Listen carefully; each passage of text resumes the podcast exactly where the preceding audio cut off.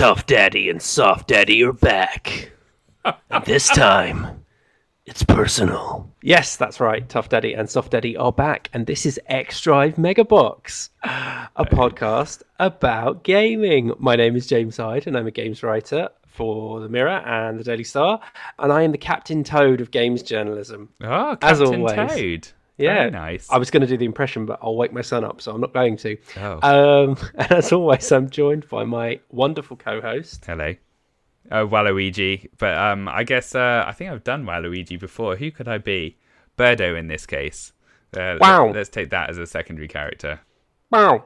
Wow, wow. And today we are talking about the Game Awards. Yeah. But first, we're going to start, as we often do, with what have you been playing, my friend? What have I been playing? Do you want to go first, or shall I go first? How about we do one each? One each. For one. Okay. I'm currently playing Life is Strange. True Colors. Oh, nice. I keep meaning to get that. It's very good, and it's on sale right now. It's not been out long. No, but it's because it's in the Game Awards, and they're doing some, PlayStation end of year sales. They do really good sales at the end of the year, obviously. Anyway, I picked it up for just over 30 quid. So nice. It's pretty good. It's really, really good. I really love it. Did you play the previous games? No, I think I started the first one, but it was way too emo. But I think I did exactly the same thing. Yeah, no. Oh, but this is a really nice setting. She's a great central character. I'm very much enjoying it. It's very, very, very slow. Very slow to play, but I'm enjoying it. How about you? Most recently, I've been playing COD Infinite Warfare. In fact, I just completed it today, and I haven't completed a game in so long.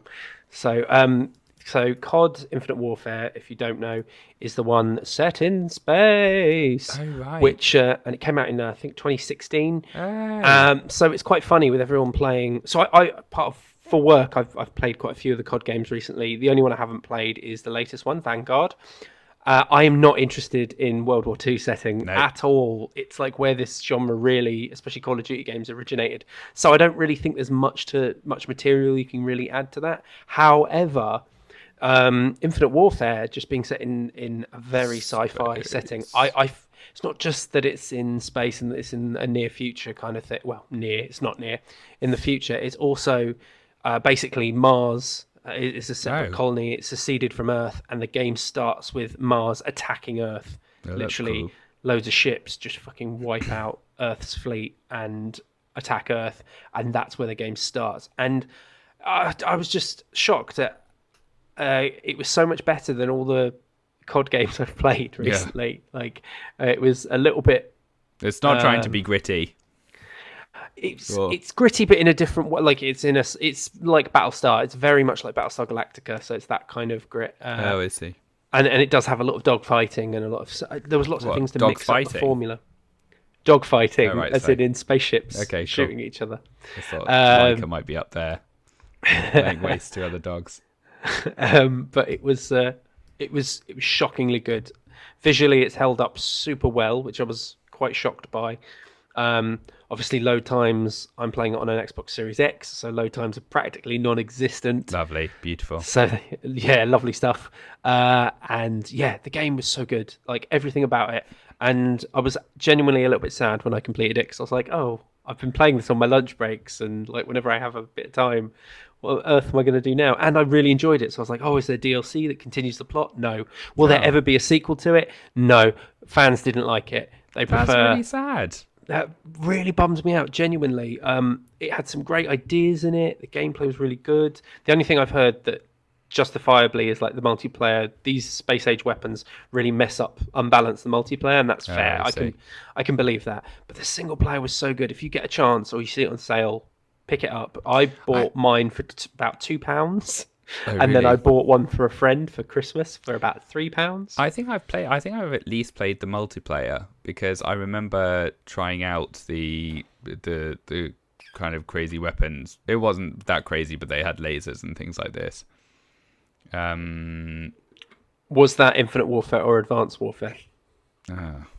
Yeah. How advanced is advanced? I think. Chappie. the film Chappie, and I was going to say Disco Elysium. That looks very much like Advanced Warfare, whereas Infinite Warfare is very Battlestar Galactica. Okay. I only played the multiplayer, so I don't know. I mean, it looked like pretty much the same Call of Duty maps, but the guns were a bit whizzier. Okay. It might have been Advanced then. I've played a few Modern Warfares and maybe Advanced Warfare then. But that's cool. Can you tell me what were the coolest guns? Or weapons on Infinite Warfare. Yeah, they have silly names, so not really. There's a gun that I like called the Vork because I could customize it to just act like a. I think I knocked it down to semi-automatic, so it was very slow firing but very accurate and very powerful, and that was my favorite. Like there were a few other like pew pew, spacey type guns, but that was my favorite. There was a few like SMG weapons that were dual purpose. You could like flick a switch and they become weak assault rifles, or they turn into shotguns, which was I really enjoyed that. Are these like laser? Are they all shooting lasers, or are they? No, bullets. Shooting bullets. Oh, that's boring. No, I kind of liked it, and you do get some interesting sort of extra weapons. So you get like a ballistic shield, you can hack robots attacking you, and bear in mind you're not always being attacked by robots, so you can you can hack robots and then get them to attack their own men, and you literally control the robots in first person. So that's fun. You're like running around twatting things and then detonating them like little bombs. It's very cool. Do they have any parkoury things, like can you jump off walls at all, like in what's the other one, Titanfall? A little bit, but nowhere near as extensive or as polished as Titanfall 2. Yeah, sad times. Okay, yeah, but I'll try it. It's still, it's honestly one of the best COD games I've ever played, and I was genuinely sad to complete it. Okay, I'll try it out. COD in space sounds fun. I haven't played COD for absolutely ages, but I'll try it. And the other ones I'm playing are Hades, nice, and Guardians of the Galaxy. Hades is good. It's got me back into the Switch. Oh, that's good. Have you not been playing it for a while then? No. But Hades, I knew it was supposed to be great. I picked it up last year or sometime, and I've been I've just come back to it and been very much enjoying it. It's so sharp. Have you played it? Yeah, I've got it. Okay, it's just the way. To be fair, the way it builds is very impressive. I bought it when it came out. I did that thing of buying the game, and then I never. No. I played it a few times, and I haven't gone back to it, and I really should. Same here. I mean, I bought Last of Us Part 2 earlier on in the year, and I haven't even downloaded it yet. But that's because, criminal. Well, it's not. It's an incredibly depressing game. I know that kind of going in. So, and I haven't built up the mental fortitude yet. I don't really fancy something incredibly depressing. Fair. I bought The Last of Us when I had the work PlayStation. Nice. Not 2, the first one. The remastered. In fact, my son picked it up out of a bargain bin, and I was like, oh, yes! This is a sign. You clever boy. So, but I never got around to playing it. I just kept playing Spider-Man until I had to give the PlayStation back. Spider-Man is the best. Even now I want to go back to the remastered Spider-Man. That is one of the strongest games I've played in a long time. It not just because of all the great things about it, but it was just fun to play. It was the opposite to a downer game. It's like there were times where I was just thinking, fuck, if I could only just play this on the Xbox or the PC, it'd be really nice, because I don't want all the consoles. I just can't deal with it. I can just about put up with the 3 I have and the 4 Switches. God damn it. Ridiculous. Waste. I've also been playing Shin Megami Tensei Soul Hackers, which is a port of a Saturn game on the 3DS. So I found that on eBay. It was quite hard to find. You're so alternative. So both 3 and 5 have come out in a short space of time, and you go, nope, two Shin Megami Tensei. I own 3 and 5. I know you own them, but you're playing Soul Hackers. I'm also playing 5, okay. And I do enjoy 5, but it's got to a bit of a slumpy emo moment in the game, and I'm a bit like, I don't care. Whereas Soul Hackers is old SMT enough that it's hard and really messed up stuff keeps happening. Okay. So, and the other game I've been playing to finish off my list is Vampire, which I can wholly recommend. The old one. Not Vampire the Masquerade Redemption or any of that. Yeah, Vampire with a Y. The set in the sort of 1900s. You're a doctor who happens to get bitten and turned into a vampire. In fact, you're a blood expert. Irony. Ridiculous. But I bought it for the Switch because I saw it dirt cheap. I think I paid about £17 for it or something. Really enjoyed it, but the performance on the Switch wasn't great, and I am still playing it on the Switch, but I just bought it in sale on PC the other day and wanted to see what it was like, and it looks infinitely better. Oh, cool. And load times were like knocked down to, like 5 seconds rather than the like 1 minute that they are on the Switch. That said, I've started on the Switch, so I will complete it on the Switch, and then maybe I'll go back. Oh. The game is really, really, really good. Really? Dripping with atmosphere. Yeah, dripping with atmosphere. Great story. Fucking superb voice acting. Superb soundtrack. Just everything. Not everything. It gets so many things right. The only things it gets wrong is some jank, some performance issues, and there's some things that don't feel finished quite, or they don't have enough polish to them.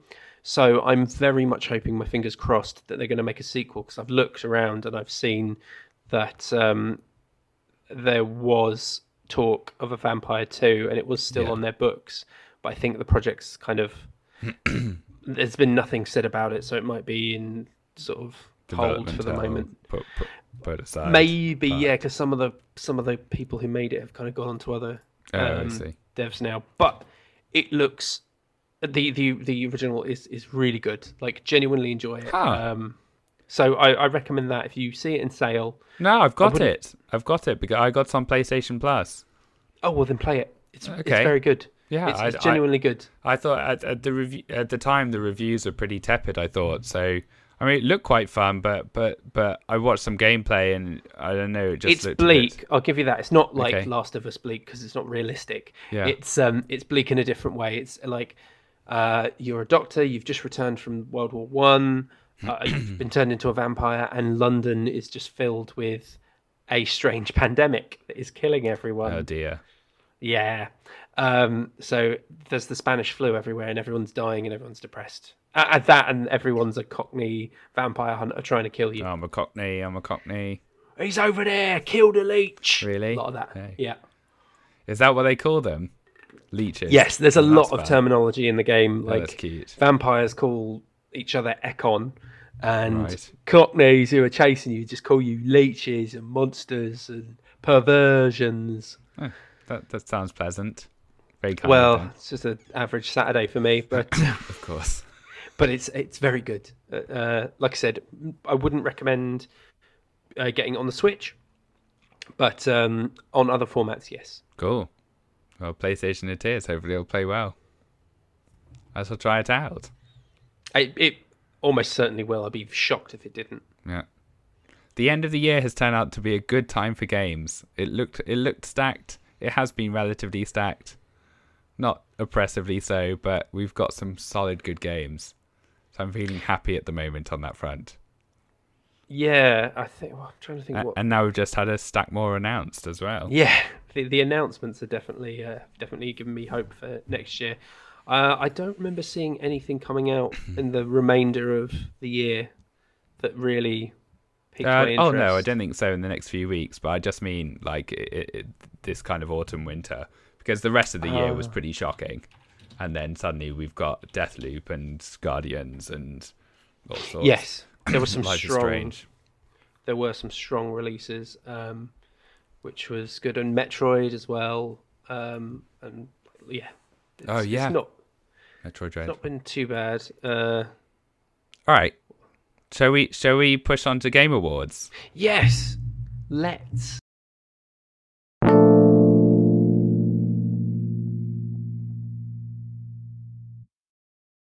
So the Game Awards obviously happened for us yesterday. Yes, yesterday. Yeah, in the middle of the night. It's pretty fresh. Did you stay up and watch it, or no? I stayed up and then saw it was happening at 1 and thought I shall sleep. Yeah, I slept and Jeff. Watched bits of it at work while supposedly doing my job. Cool. I'm sure you are doing your job, but yeah. So yeah, were there any what were you most excited about? First of all, I thought it was a cracker. Like the actual announcements were, from what I've seen, it seems like probably the best event of the year for games. Like E3 was huge for Xbox, but then the PlayStation ones have been 60% Deathloop and 30% Horizon Forbidden West. So they've been pretty dull with a few cool things, but then there are loads of good new games. Yeah, they're kind of, it feels like that because of 2020 and COVID in general, that they're kind of trying to get back into the stride of doing these kind of events, not just doing them, but like having good games for them and having all the ducks in a row, having stuff look good. Because the way some of them were announced, I really enjoyed. Like even the start of the Game Awards with Sting's performance, that song from Arcane. I'm not especially a fan, mm-hmm. but I thought that was wonderful. I thought that was a really nice, strong way of starting. Good song, very powerful, very emotional. And later on, there was a Cuphead announcement, which I will get to. But the way they announced that was, you know, have a band come on and do that kind of 1920s, 1930s style. Yeah. Singing. I thought that was great. Like more stuff like that, less awkward people grinning at the camera and saying interviews. Like, oh, this award is sponsored by Verizon and they'll kill me if I don't mention Verizon 6 more times in the end of this sentence. Dear Lord. Which did happen. There was some of that as well. And there was some very cheesy, very bits that I wasn't as keen on. But I like that they took some big swings and I like that they tried to make it fun. Yeah. Well, I'll have to watch more of the... I've only been able to kind of look at the announcements. I haven't been able to see much of the actual show itself, so I'll have to play back some of the in-betweeny bits, as it were. Mm. It sounds good. It was quite entertaining. But from what I've seen, like there's a deluge of stuff. Like I'm excited about basically all of the genre-y stuff, of which there's a lot. So the Suicide Squad game looks fun. Star Wars game looks fun. So that's Star Wars. But the Star Wars game, the Eclipse one? Yeah. They didn't really... It was a nice trailer, but it doesn't tell you anything at all. No, but I'm quite happy. I mean, it's a Quantic Dream one, so it's going to be... That in itself is problematic, is it not? What? Don't they have some big thing going on at the moment? About, I'll have to check, but I remember reading something about them the other day and the people that work for... What, David Cage and all this? Yeah, saying like, oh, we are being worked to death. This is horrible. This is a horrible place to work. Something along those lines. Okay, maybe I'll have to look it up. Anyway, but I played Detroit Beyond Human recently. Yes, very good game. And yeah, there you go. And it's I know it's just kind of interactive cinema kind of stuff, but... Yeah, it's a different kind of world. It's the High Republic. So what's High Republic? I don't know what that means. They're doing a whole kind of books or comic series. It's kind of a oldie worldy. I think it's kind of like golden age of the Republic. So like Knights of the Old Republic, or I don't think it's like Knights of the Old Republic. I think it's kind of like it's a different age from what we've seen in Star Wars. Linked to Star Wars was something that I thought was quite interesting looking. Star Trek Resurgence. Oh yeah, I don't think I've actually watched the trailer for this yet. What's it like? I did watch it, and I it's Telltale Games. Yes, which is interesting. So they're kind of reborn, are they? Oh no, Dramatic Labs. There you go. Okay, fine. Former Telltale. Because obviously they've all split off and gone to different places. Yeah, but it looks very Telltale to me. I don't know much about it. Who's it kind of about, or when's it set there? So it's sort of semi-post TNG era, so like Voyager, DS9, of TNG, that kind of era by the looks of it. In fact, it's grey uniforms, so actually, sorry, yes, it's post TNG. So yeah, it's a unique crew and ship, so that's entirely new, which obviously they've made for the game itself, and obviously it won't link into any of the... It won't obviously link into Discovery or the J.J. Abrams films in any way. So it'll be interesting. I'd be very happy to revisit classic Trek, you know, like 24th century stuff. Yeah. So it'd be nice to see. There was one really weird thing that one weird decision that they made, and like having Spock in the trailer, and obviously it's not Leonard Nimoy because he's dead. Yeah. So it's very jarring to have someone play Spock. Yes. Just have any other Vulcan do it. Have someone else. Don't they have a young Spock hanging around somewhere? Oh, not Zachary Quinto, but another young Spock.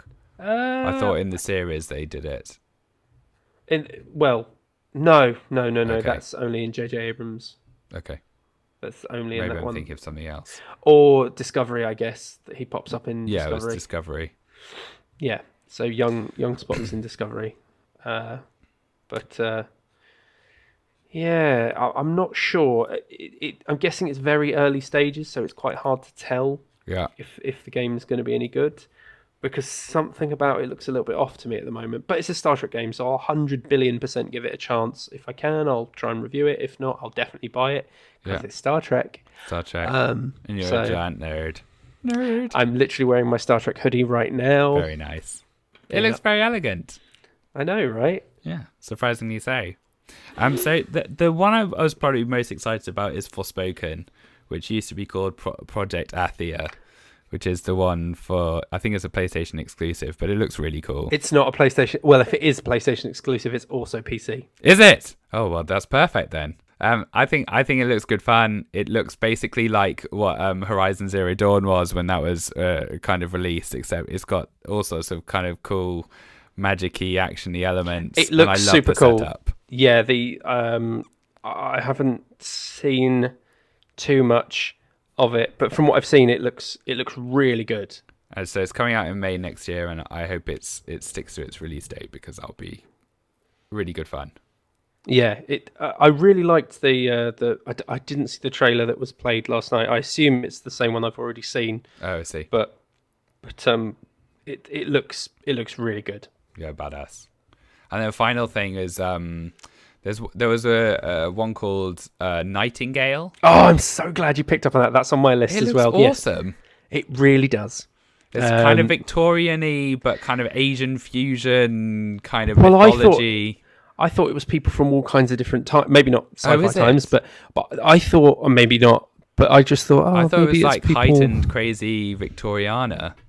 So like steampunk. Yeah, exactly. Yeah, quite because possibly. I think they showed the world that they come from, and it's kind of steampunky with lots of factories and things. Sort of did, yeah. I just assumed like they go to parallel worlds. I was also thinking, did you ever watch the TV show Sliders? No. It was good. I don't know. I know there's. Well, it's very old now, but yeah, the whole like going to parallel worlds and picking up their technology and their things. It looks really interesting, basically. Yeah. But. Obviously, it's a survival crafting game, you know, that you play with mates. So I don't know how I feel about that, because that can go very wrong, a la Fallout 76. But from what I saw, plus I don't have any friends, so that's really tough. It's very hard to play multiplayer games or MMOs. I looked at Amazon's game New World a while ago, but that looks just really boring. Sorry, go on. It's all right, but it's an MMO, and you really, to get the most out of those games, you need like a solid group of friends, same as like WoW or any of that stuff. Yeah, I mean, true. This is going to sound daft. I played quite a few COD games, but only, I can say recently, but a few months ago was the first time I played it with some close friends. I've played it with strangers and other people before, but for the first time I played it with good friends. And over the internet or couch co-op? Over the internet. Couch, multiplayer. Okay. Played it over the internet, and it really elevated the experience, which of course everyone would be thinking, well, no duh, that's obviously the point. But it really does enhance certain games. Some games it makes them playable, and in other games it just enhances them. I'd be up for playing multiplayer together. That would be fun on COD. It is cross-play, isn't it? Yeah, pretty sure. It must be. It'd be daft if it wasn't. Yes, I would 100% play that with you. Yeah, it would be fun. I have no idea how I would add you or how we'd play it. Oh, it'll be like whatever their who makes it? Isn't it Activision? The problematic company. That is Blizzard. A problematic company, definitely. Bobby Kotick, if you're listening, just go away. just go away. Just disappear into a hole. You hole. Yeah. Sorry. And the other thing I was interested in was the Cuphead DLC. You played Cuphead, right? I have not played Cuphead. Should I? Are you fucking joking me? No. You should. You should. Well, it's constantly on sale these days, so I should probably get it. Get it if you get a chance. It's the aesthetic is wonderful. Really beautiful looking game. Very, very, very, very, very, very hard. Yes. That's why I didn't get it. I thought it looked stunning, but... Definitely don't play it by yourself. Play it with a friend, couch co-op, because that's how I've played it, and it's fun. Okay. I'm trying to think what else was announced that looked good. Well, I mean, there's Sonic stuff, there's Matrix-y stuff. I played the Matrix, what do they call it? An interactive experience demo. This morning. Yeah, the Unreal demo thing. Yeah, it was pretty impressive. I'll try and post a video after this because I was just explaining to Jimbo before, there are two parts to it. You start off in a scene and then a car chase, and that's kind of slightly interactive. In that you can shoot at some tires and things like this, but it kind of auto locks on. And so I thought that was a bit it felt a bit like a Quantic Dream game, that one. But then it just sticks you in the city and you can walk around and kind of fly up like a drone above the buildings and see for miles and miles. And there's incredible detail in the buildings, like you're surrounded by skyscrapers and there are little rooms in there you can see through the windows and things like that, and they're pretty basic rooms, but still it's quite impressive the amount of detail that they pack in. So yeah, it was really interesting seeing the kind of where the technology can stretch to and also the limits of it. And it just reminds you that the games don't really need the best graphics to be more appealing to you. With that being said, it can obviously enhance some games. And speaking of that, but I think Sonora's Saga looked really, really great. Yeah, I'm not sure if I'll play it because the Sonora's Sacrifice I found quite intense, quite heavy. Yeah, it is. And obviously this is continuing her story, which was intense. Also, they've made it Xbox exclusive, haven't they? Which I think is just lame. Why? Because, I mean, who really likes Xbox? Winners. Next question. I was going to say, I think this year has been the year that Xbox kind of at least mentally pushes past PlayStation. This has been Xbox's year. I feel that it's been quite stalled. I think it's going to be Xbox's year, but I don't think we've had it yet because Sony just. But they've got some serious heavy guns. They do have some serious heavy guns, but Xbox has been seriously impressive. And you see that Bloomberg had that kind of rumor report the other day saying that PlayStation is developing a competitor to Game Pass. I'm just like, yeah, you should have been doing that 2 years ago or whatever. This is absolutely ridiculous that this is even coming out. I was about to say, that's why they'll fail. Exactly. Just considering it, and they'll... Exactly. They're just going to do the bare minimum, because I don't think they'll truly understand... how Xbox are doing it. They just won't do it to the same degree. Like... No, they won't. And what PlayStation have on their side is really, really strong studios and IP. Yeah. But then Microsoft has that now. And the games and are yet to come out. Microsoft are building more as well. Exactly. I think Microsoft are gonna have from sort of now on are gonna have a killer year for the not for the rest of this year, but for the start of next, because obviously they've got Halo. Yeah, which was their big gun they've been holding off. Game Pass is obviously strength, just goes from strength to strength. Obviously, Bethesda being acquired was a big deal. So, and it seems like Sony are going kind of the other way. They're opening up a little bit with a lot of their games now coming to PC and not being PlayStation exclusives. And I know not you. I mean, any people who go too far into the fandom, I'm going to make fun of, but you get a lot of salty Sony fans at the moment saying, how dare Microsoft hold exclusives, and how dare Sony betray the fans by bringing the games out on other platforms. Oh, that's ludicrous. All they have is an IP play, and so they need to get that on other platforms and get some nice money out of it. Yeah, I don't see why they shouldn't want the money. And to be fair, a lot of the games that are coming out have been exclusive to PlayStation for a year or two. Yeah, so don't get me wrong, a lot of them I'm going to get, and we'll come to that in a minute, actually. Yeah. But like other people being able to play Horizon Zero Dawn, which I think has now been the case for a couple of years, and Death Stranding, and can only all these be a good guys, thing. It's really good. Yeah. It means that you sound less of an insane person when you say, "Oh, this thing is really good," and you just go, "Oh, looks like an action platformer to me." Yeah, very well done. Speaking of this, was the announcement of Final Fantasy VII Remake coming out on PC. So I thought that was already out. Remake itself. Okay. So Remake obviously came out on the PlayStation. I went to the preview for that last year, the year before. Yeah. Year before, and loved it. And I'm a big Final Fantasy VII and Final Fantasy fan, but playing the preview of VII got me hyped. I nearly bought a PlayStation because of it. Yeah. Nearly. So seeing that it's come, and I was crossing my fingers, like, please just bring it out on PC, and like, great if you do bring it to Xbox, great, but please PC. And yes, they have. The downside to this, however, is they're bringing their pricing structure over with it. So they're wanting to charge £70.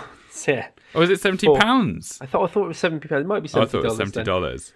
But for digital games, it usually does work out ludicrous. If they sell through Steam, though, it'll be like 30 or 40 in a matter of months. Epic Game Store. Oh, right. Okay. Oh, okay. Well, maybe same thing. Same. It means it'll eventually become free, maybe in a year or two's time. But it's annoying that the pricing is so slightly out of whack, especially for a game that has been out for a while now. Yeah. I'm probably going to buy it. I was looking at Forspoken today on PlayStation Store, and the default one they take you to is the Digital Deluxe Edition, which is £90. 90. I hate they all do 90 that. British pounds, and just like, no. They all do that. Whenever I look at a game, go, oh, that looks cool, especially if I'm doing it from a console. Yes. It's like, oh yeah, buy the Super Doom Deluxe. We're a year into these new consoles. Let's see what I can get. Okay, fine. I can get one game, and it takes all of my money. It takes all your hard drive, all your money, and it's the Super Deluxe Edition, which includes skins for weapons and content in-game that you do not care about. No, exactly. Very stupid. Very stupid. Was there anything else that surprised you about the awards, like the awards themselves, or? No, a lot of the awards. There were a couple where I was like, oh, I wish that had done better, or. But generally, I think it was fairly accurate. I think there must have been a split on the Game of the Year one, because it's people's choice, basically, isn't it? Yeah. So I'm pretty sure there must have been a split, and It Takes Two snuck through. I heard that it's a really good game, but there are lots of heavy hitters in that Game of the Year. Yeah. And you look at all the predictions, and nobody was predicting it. No, I wouldn't have. I've heard that It Takes Two is very good, but I've never heard anyone go, oh yeah, that's Game of the Year for sure. Yeah, I think. I mean, there's Deathloop and Ratchet and Clank on there, and I think they were probably done down by being next gen things. So there's already a limited player base for them. Yeah, and true. I possibly hadn't factored that in. Versus, all the media people who are actually talking about it, they will have the actual new consoles. Whereas if you take it out to the vaster kind of gamer group, then people are still struggling to get PlayStations. Yeah, in some cases Xboxes, but honestly, it's mainly PlayStations that are being struggling to get found, because scalpers are scum. Yeah. Oh man. As I discovered recently, I've been trying to get the N64 controller, and I can't. Yes. People are like charging £100 for it. Yeah, it's ridiculous. And it's a £35 controller. So I was in Computer Exchange the other day, and I was shocked that they were selling Duke Nukem 3D for N64 for about £60, and Jesus, yeah, it was terrible. But you know, they're kind of retro kind of collectibles now. So have a look at how much CEX charge for Shin Megami Tensei games. Really? It's vile. Yeah, I was in a CEX in Worthing a while ago, and it was like 100 and something quid. Ugh, they must think there are really geeky people around who are willing to pay. I will not pay that, and I'm a fan of the series. I will not pay that, and I buy retro game shit all the time. So yeah no.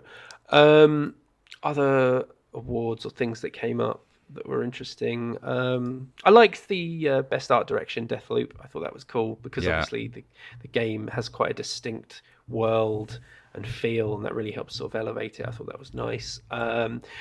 Best action game, Returnal. I've still not played Returnal, and that's a big regret. Again, it's supposed to be really, really difficult, so I have not invested 60 quid or whatever in it. Fair. What else?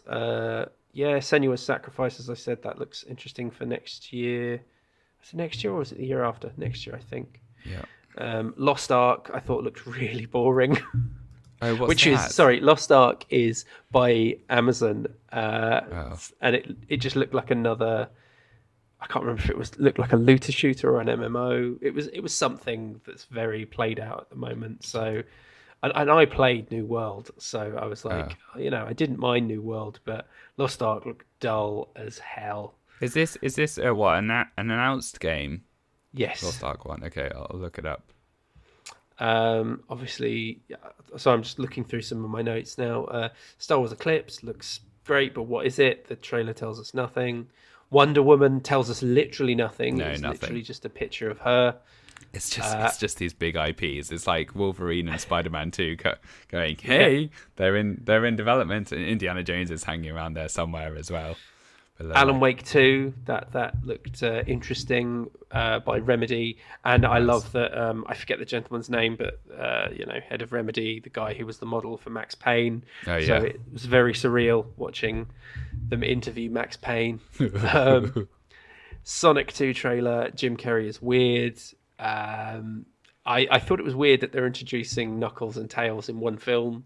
I thought they should do it like the games, Sonic 2 has just Tails in it, and maybe at the end you introduce Knuckles, but they've kind of crammed it all in one. It looks like, from the trailer, it looks like they've just done the first film, but more, and it looks like they've packed a bit too much in, but again, we'll see. Maybe. I trust them. I think it'll be quite fun still.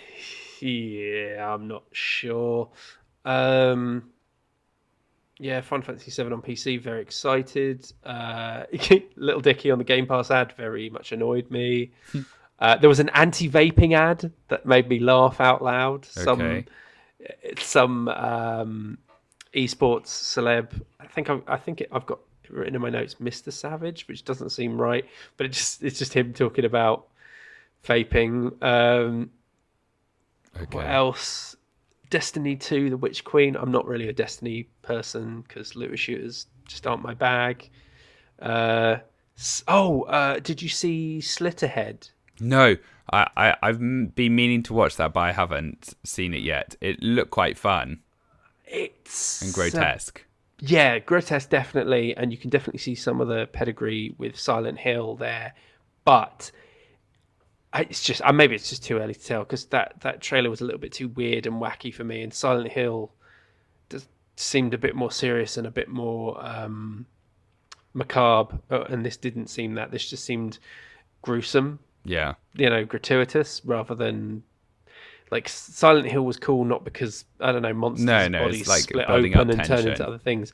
It's psychological horror. It's building up tension. It's like the idea that you're walking around Silent Hill and everyone's not necessarily seeing the same thing because everyone's reacting slightly off. Yeah. I could talk about Silent Hill all day. Yeah. Love Silent Hill. Somerville looks good, but, it looks like sort of 2D kind of scrolling things like Inside or whatever don't really do it for me. So Sonic Frontiers trailer again tells us next to nothing. So meh.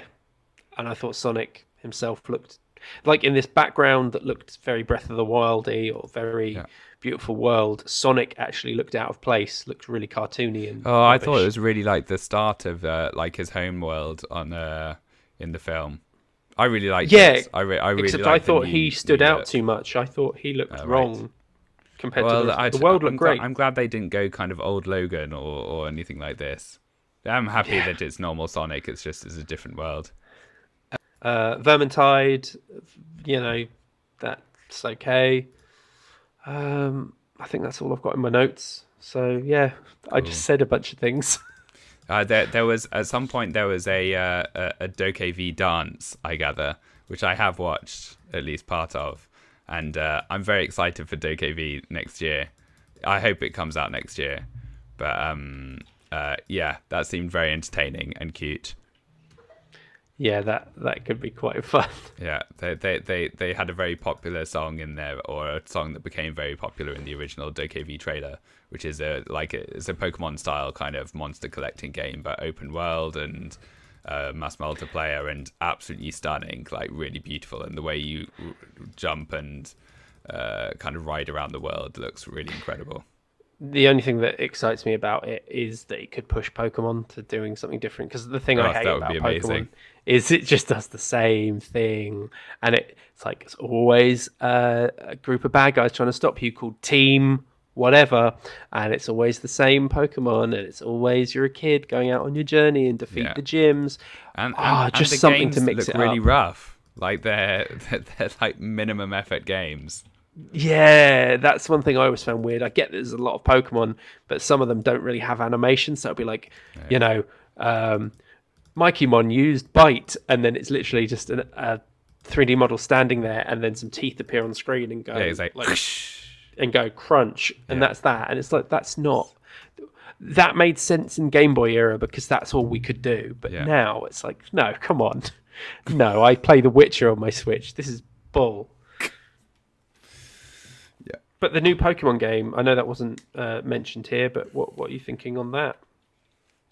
Was that the new Pokemon game? Yeah, Pokemon Legends. Is that the Arceus one? Is it the same one? Oh, yes, right. Yes, yes. So it's open world, different style open world.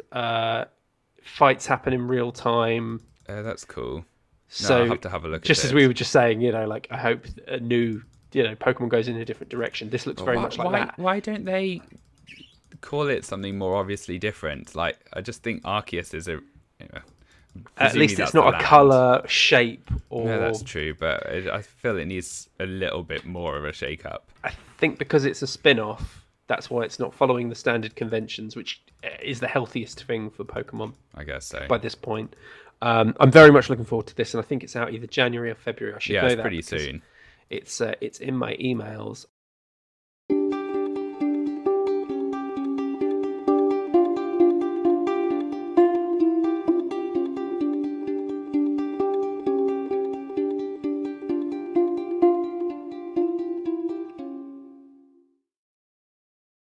Are there any games, I guess we're coming on to kind of games of the year and things like this, but are there any games this year that you felt you've kind of missed, like ones that you'd really like to play but have passed you by?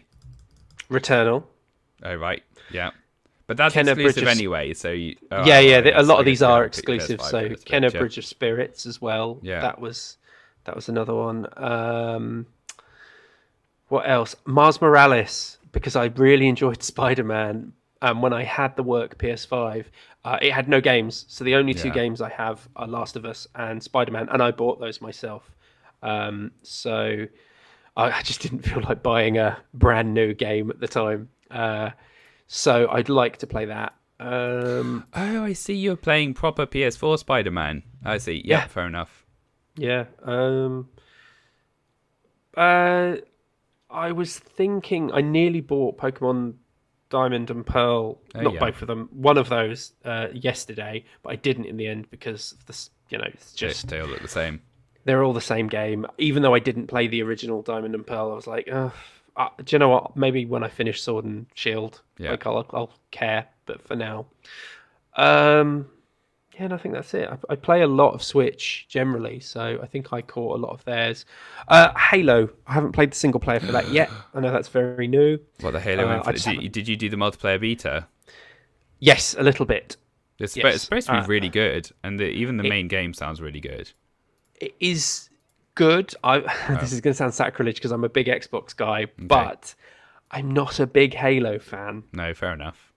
It's a bit too pew-pew and silly for me, which sounds stupid because on one hand, like the lore, and when I look into a lot of Halo stuff, I'm like, God, that's so up my alley. That's so good. And then I play the game and there's these goofy aliens running around going like, wow, and like shooting lasery poo-poo weapons. And I'm like, oh, screw this. No. Does it still have the laser sword in it? You know, the giant blue sword. Okay, that's enough for me. That's fine. Yeah, I played through the entirety of Deathloop with a dagger, basically. Oh, nice. And so I'm well up for that. Going back to Halo 2 style swords.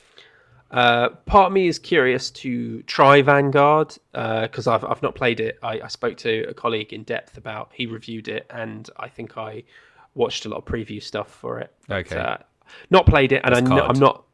Yes, sorry, yes, COD Vanguard. But, I did play Battlefield 2142.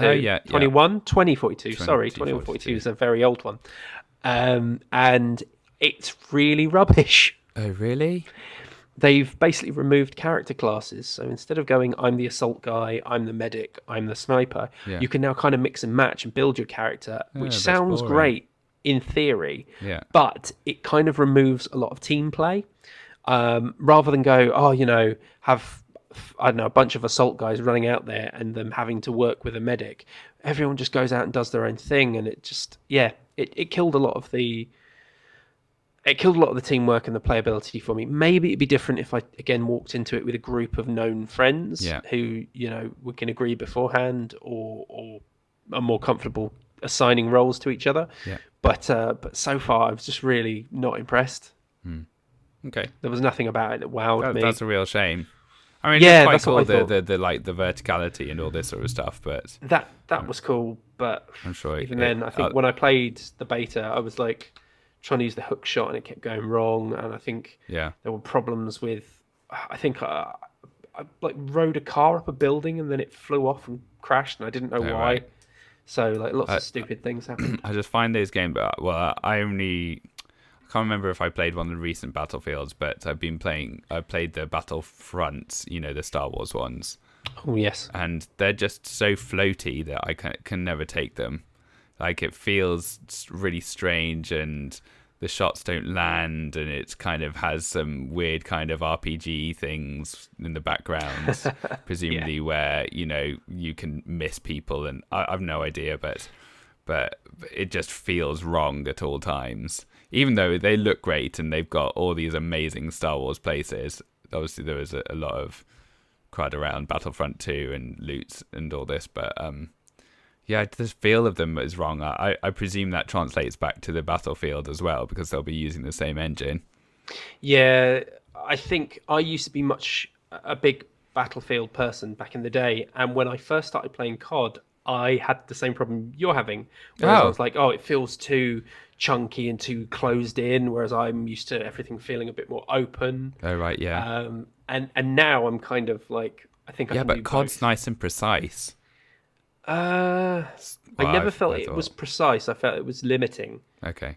I felt like in a Battlefield, I could kind of shoot or go anywhere. I felt a lot more, I guess floaty is the best way to put it, but like there was a lot more openness. Yeah. Whereas with COD, I felt COD's very grounded. Yeah, and it feels very... It's all lots of rooms and complexes and things. Yeah, but even the way you move, it's very physical, it's very meaty, it's very slow, it's very, again, grounded is the best way I can put it, and I found that quite limiting, but I'm kind of getting used to it now because I've played a few of them, and there's definitely a charm to that as well.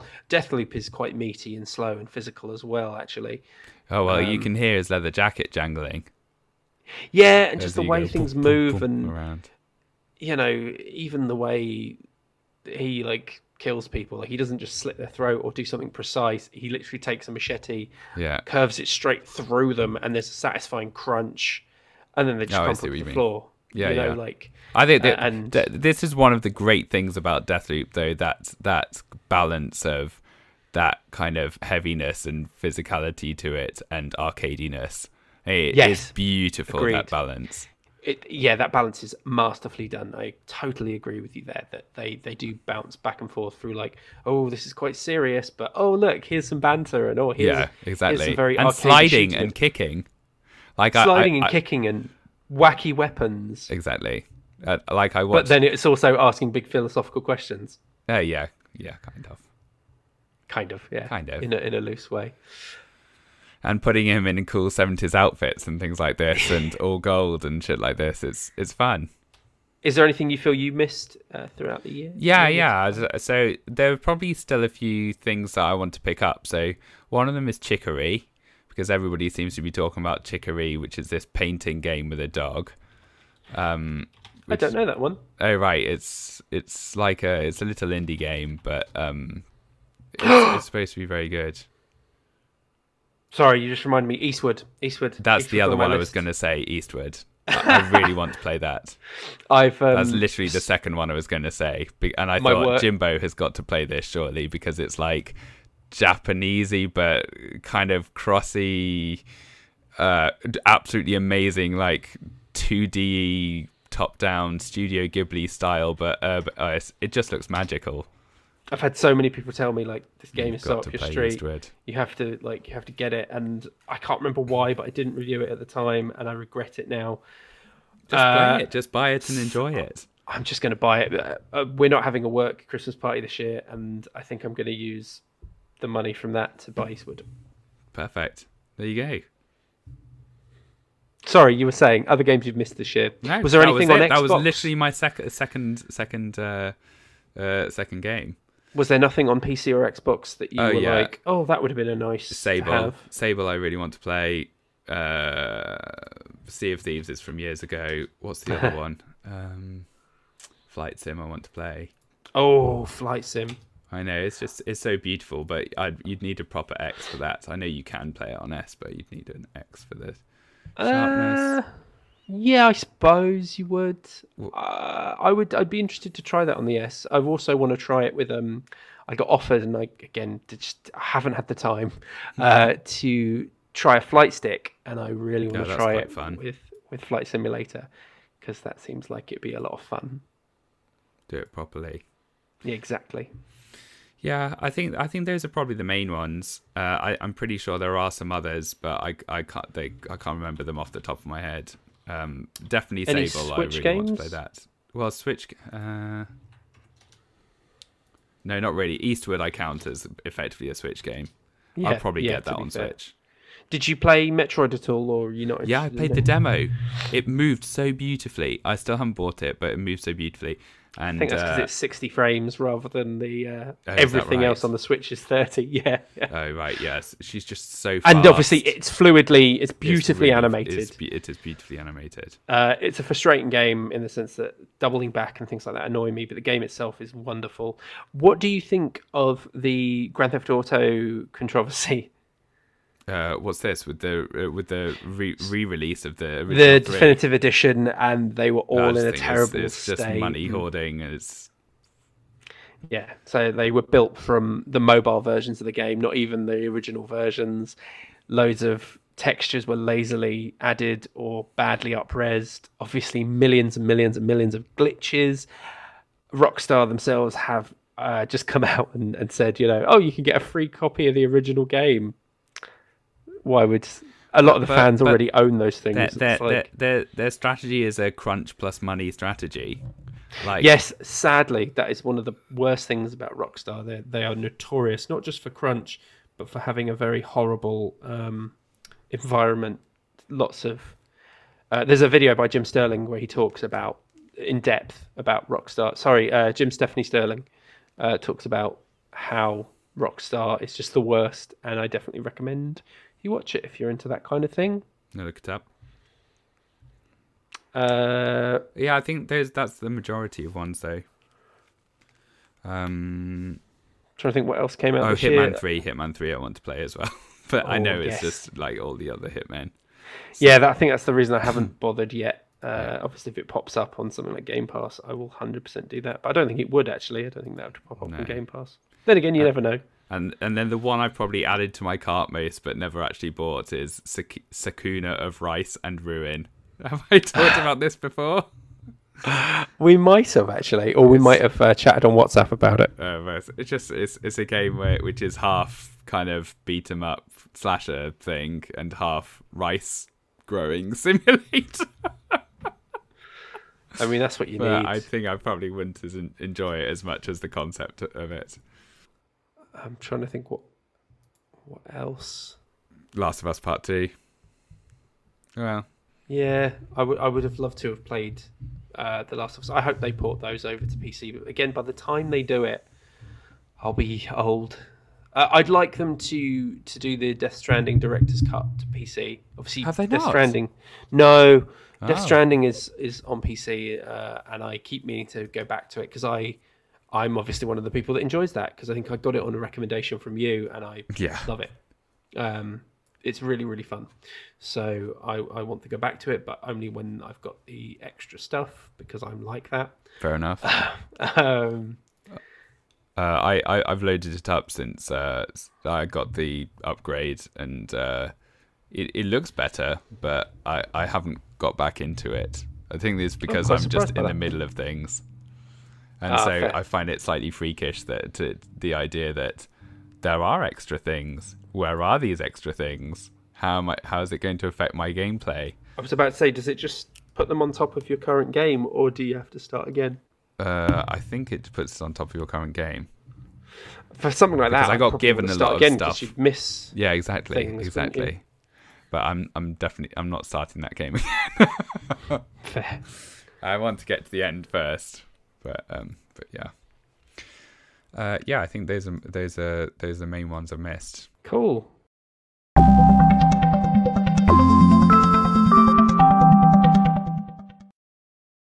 Did we discuss our 5 games of the year? No, we didn't. Do you want to do that? Yes, absolutely. So, okay. I nearly skipped to the end. So, shall I do all 5, or shall we one for one? Let's do all 5. Okay, so. My games of the year are Deathloop, obviously. Very much enjoyed it. Love that kind of whole Groundhog Day mechanic, and the way they did it just added some nice style. Metroid Dread, because it was a fantastic return to form for a neglected Nintendo franchise. Plus, I always love seeing a good Nintendo game. Yeah. Resi 8, I thought was really good. Not quite as strong as 7, though, I have to say. Yeah. I think a lot of people did prefer it to 7, but I preferred 7 a bit more. The smaller, more closed environment. Yeah, it sounds like they were quite different feels of game. Yeah, same characters and engine, and, and gameplay-wise, very similar. Yeah, but 7 had a different atmosphere and was a bit more. I much preferred 7. I found 8 a bit too silly and a bit too implausible. Although Lady Dimitrescu is amazing. The actress who plays her, giant vampire lady. I've got her name written somewhere, but I can't find it. But she's amazing, and it's really good. Guardians of the Galaxy, because obviously it's awesome, and the story and the dialogue in it is superb. Maggie Robertson, there we go, Lady Dimitrescu. Thank you, Maggie Robertson. Bowser's Fury, I thought was really cool as a sort of standalone weird. I'm literally playing it at the moment. I've got back into it. That's what I mean. Like, Hades got me back into the Switch, and then I thought, I just laid up Mario, and so I'm finally playing through Bowser's Fury. It's really nice. I preferred it to Odyssey, weirdly enough. I don't know why I can't get on with Odyssey as much as I'd like to. And the game that didn't come out in 2021 that kind of feels like it did, really, is Cyberpunk 2077. Oh yeah, you can count that, because it was missed off last year's, and it's on this year's Game of the Year. It was on the end of last year, and obviously it's had lots of updates, and this year I got the chance to play it on today last year. Yeah. December 10th. Very nice. It's a nice anniversary, and this year I got the chance to play it on a NVIDIA RTX 3070 Ti. So. Oh, wow. Just on a nice graphics card, basically, and getting to play it with ray tracing was just a game changer. I also own it. I bought it for the Xbox this year, so I can play it on Xbox, PC, and Stadia. So I own it 3 times. Stadia. Yes. God, I can't believe you got it for Stadia. Were you given it for Stadia, or did you buy it for Stadia? I was given it. Okay, that's okay. So I did the review of the native PC version. Like a lot of reviewers, I was given only PC version. Stadia got in touch and said, oh, we've got it as well. Because CD Projekt Red hadn't been in touch and we were panicking, or I was panicking, I took both versions and reviewed them both, but nice. I reviewed them differently. And throughout the year, especially when people started really trashing Cyberpunk, I got it very cheap for the Xbox. Oh, right. I see. Hey, that's harsh. It's a really good game. So it's a genuinely great game. My top five are very, very similar. I have Deathloop, I have Cyberpunk, I have Guardians of the Galaxy, because that's been great fun. I didn't know you'd played it. Yeah, oh, yeah, cool. Briefly. Okay, round of friends, yeah. But then I guess... Okay, I'll come back to another one, but I guess my last two are ones that I played this year. The first one is Disco Elysium. Technically, it did come out this year on the PlayStation, and that's what I was waiting for. So I hope I can be excused that. So it's the proper, the kind of voice acted and all this sort of stuff. Disco Elysium Enhanced, incredible game, like everybody was saying last year. And Return of the Obra Dinn, I charged through, which is obviously last year or the year before now, but it was such a major. I enjoyed it so much, and I only played it this year that it had to be in that top five. And then one which is creeping around the edges is the Life is Strange, because nice. A, it actually came out this year, and B, it's very interesting, and I'm really enjoying it. That's some good choices, and I can definitely see there's a lot of similarities in the stuff. Yeah, definitely. Probably why we're friends. Yeah. But Guardians of the Galaxy was just, it was announced this year. It came out this year on the date that they said it would come out. It was really good. Like nobody knew it was coming, and yeah, they just said, yeah, here's the game. We've made the game already. I guess that's why it's a good idea to not have leaks and to keep games under wraps. And I think some of Nintendo's best games, on a similar but unrelated thing, is when they don't announce it and then they only announce it when it's practically done. Yeah, and they go, oh yeah, it's out next month. Like they show you a trailer and go, yeah, it's out next month, or it's out now, and you're like, oh. What? They're not trying to fill huge gaps in their kind of release schedules by going, there is a second Breath of the Wild coming. When's it coming?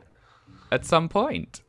And what's it about? Who knows? Look at this Animal Crossing DLC. Yeah, this is la. And precisely we're re-releasing an old Zelda game. It's called the sequel to Legend of Zelda: Breath of the Wild. Okay, you're not even going to tell us it's two. No. Great, thanks. It'll tell you nothing. You'll get nothing out of us. It's interesting, actually, not to go off on too much of a tangent, because I'm very aware of time. The Switch, the life of the Switch is an interesting one, because obviously we had the OLED released this year. Yeah, I was texting you earlier about this, wasn't I? Yeah, and I'm also concerned that... So the Switch is already, what, 2 generations behind, technically? Something like that? Yeah, it's 4 years old now, right? Yes, but even when it came out, it was like... It was behind the current gen. It was behind hardware-wise. So, and Nintendo, can do that. They've always been good at working with what they have and really getting the most out of hardware. They're masters at that. I'll give them that, definitely. But we're now getting such a gap...